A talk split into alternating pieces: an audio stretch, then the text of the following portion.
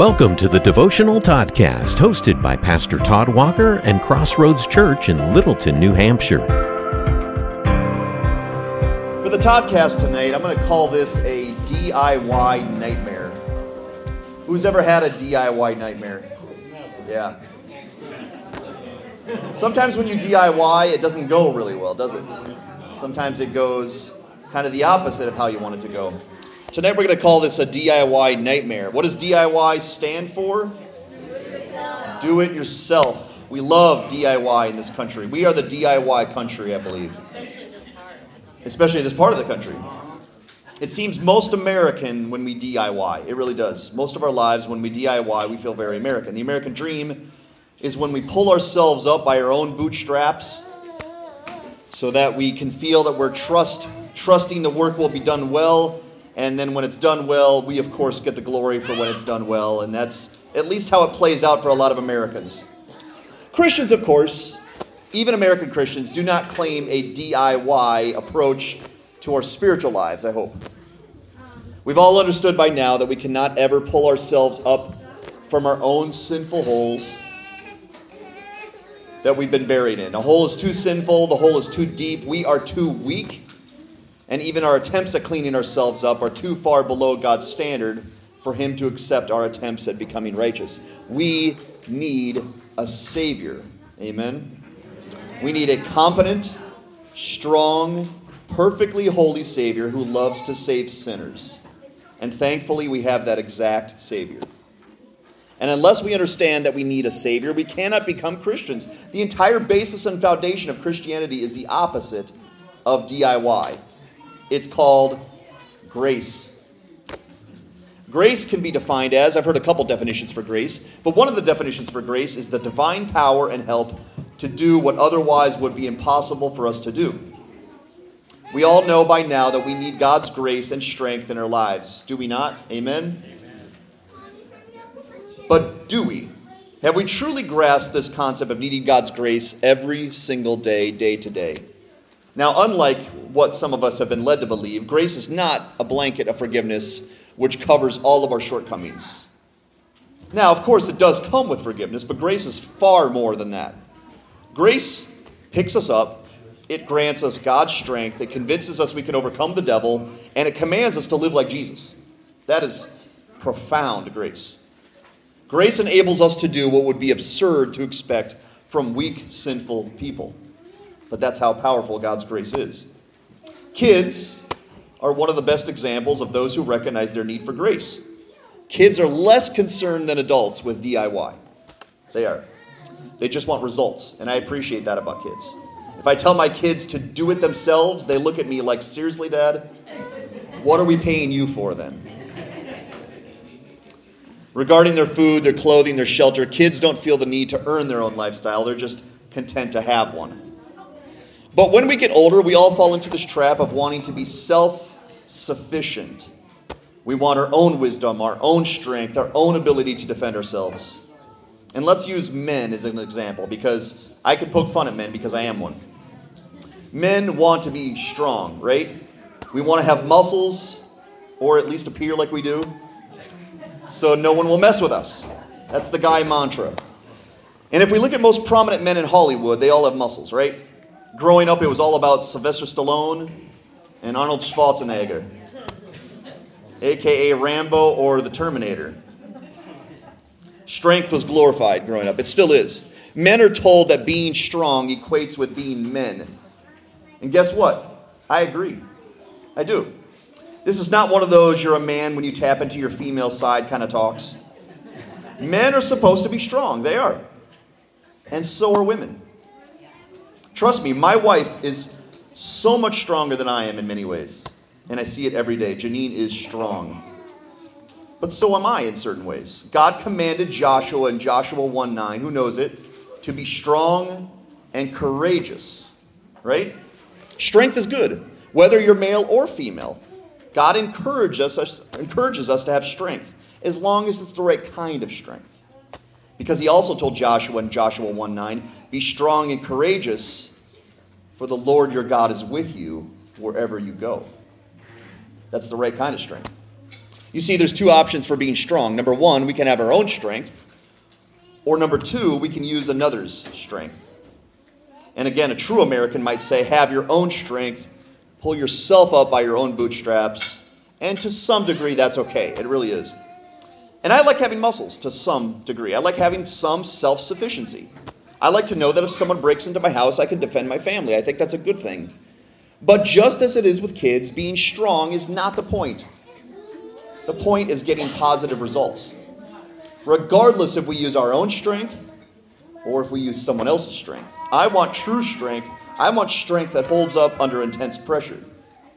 If I can be truly strong on my own, great, I'll use my own strength. But if I can get strength from another who has more strength than I do, then of course it would be wise of me to use the best of strength available to me, correct? That's what a wise person would say. And let me prove this to you. Machines. Machines proves this concept. We are not, all of us, strong people on our own, are we? That's why there are machines. Let me use cars for an example, okay? Cars are one of those things, like we have this concept called road rage. Anyone ever been a part of it? I'm not going to ask you which side. Um, but the concept of road rage is people feel empowered and strong behind their vehicle, right? Now, if I do the same thing on a road accidentally, cut somebody off, as I do in the grocery store, there's no such thing as grocery rage. Well, maybe there is. Maybe there is in our culture. But not quite as prominent as road rage. Road rage happens all the time. And I think I know why. I think it's because we feel empowered by our vehicles. I think our vehicles are strong. In fact, if you take one of those strong men in Hollywood, they're old now, but Sylvester Stallone and Arnold Schwarzenegger were really strong going up. I'm going to use them as an example. If you put me against one of those guys, I'm in big trouble, right? But if you put one of those guys against me in my car, things change, right? I possibly become stronger than one of those really strong guys. In fact, let me give you a personal example. The other day, I had a massive truck in front of me while I was driving. The truck was huge, it was loud, it was black, tinted out, had massive wheels, and it looked just genuinely scary. You ever seen one of these vehicles? Just really looked scary. It was one of those scary looking vehicles. And I was thinking, that's probably one bad dude who's driving that car. I would not be wise to anger this person in any way. So I kept my distance. You know, let him let him turn right, and, and I was staying out of his way. And then he did something interesting. He parked in downtown Littleton and got out of his massive truck. Suffice to say, he was less than intimidating when he got out of his huge truck because he was not a very big man. In fact, I was several inches taller than this man. And as I drove away, I had one lingering thought. That man is smart. He's smart. He is. He's not a large man, but his truck made me think that he was a large man. And if I had been put in a cage with this guy and we were forced to fight without cars, I probably could have taken this guy. But on the road, his car against my car was not even a contest. His massive truck against my nothing Honda Pilot would not be a fair fight. I would be stupid to mess with this guy on the road because his truck could probably swallow mine. And maybe you're seeing the concept. The tables turned because he had something stronger than I did. And what's the point? It's good to be strong. It really is. But the strongest people that I know are those who recognize they need strength from someone who is stronger than they are. Let me read you a passage from Second Corinthians chapter twelve, verses eight to ten. Now in this passage, Paul is suffering. The Apostle Paul is suffering with what he calls a thorn in the flesh. And he was given this thorn in the flesh from God, allowed to given from God, and it says a harassment of Satan to make Paul's life miserable. He allowed that to happen in Paul's life. And Paul says in verse eight, he says, three times I pleaded with the Lord about this, that this thorn in the flesh should leave me. But God responded by saying, my grace is sufficient for you, for my power is made perfect in your weakness. Therefore, I will boast all the more gladly of my weaknesses, Paul says, so that the power of Christ may rest upon me. For the sake of Christ, then, I am content with weaknesses. I am content with insults, hardships, persecutions, and calamities. For when I am re- when I am weak, then am I strong. The Rambos, Terminators, Jason Bournes, the Rocks of this world tell us that we need innate strength. Strength of ourselves that can win all the battles. But the reality is, we're not that strong, are we? Not even the strongest of us are that strong. Not when compared to the devil, and not when compared to the Almighty God. Real strength is when we get the help of someone truly strong. Now let's get back to our D I Y concept. I would be a fool to consider myself capable of building a house. I am not capable of building my own house. That would not go well. But I do know some very capable people, even in this church, who I could ask for help from to build a house, and it would go much, much better. And I would appear possibly to the community, if I had a nice, strong, well-built home, that I had some competency in that department, even though I was not the primary reason the house came together. And the logic also works in reverse. If someone needed someone to teach a Bible study, or have some spiritual counseling, or do a funny icebreaker, they would be wise to ask someone like me, because I have a specific set of skills and strength. No, I'm not Liam Neeson. Crossroads Church did a smart thing. They hired a pastor to pastor their church. They came and found a pastor who has experience and know-how of being a pastor. And that was smart. The search committee knew what they were doing by praying for and asking God for a man to help function as a pastor. And when I was going through the interview process about a year ago right now, I had many interviews at many different churches, and every single interview they asked me this question. Almost every interview asked me this question: what are your strengths and what are your weaknesses? And the churches wanted to know if I thought myself capable of being a pastor or not by discovering where I was strong and where I was weak. But you know, according to what we just read, you know what the biblical answer to that question is? I'm weak in all areas. All of them. And I can be strong in all areas depending on how I work. If I use my own muscles, my own intellect, my own determination, I am one weak individual and one weak pastor. But if I utilize the strength, wisdom, and grace of God to pastor, then literally nothing can stop me, because the Almighty God is working through me. And then and only then does Crossroads Church have a competent pastor. By recognizing my limitations and my weaknesses, I actually become strong and wise by letting Jesus work through me. And the moment I rely on my own strength is the day we're all in trouble.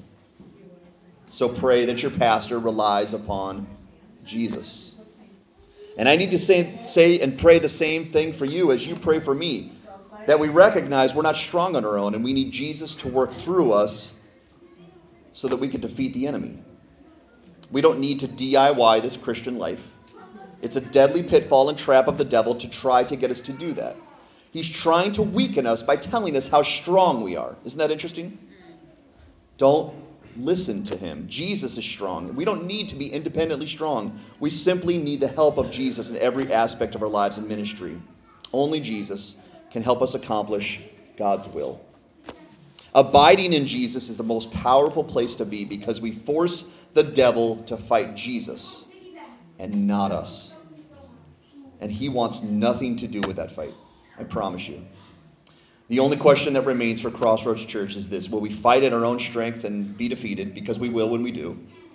Or will we fight in the strength of Christ, of God, and mop the floor with the devil? As Paul so eloquently stated, when I am weak, then I am strong.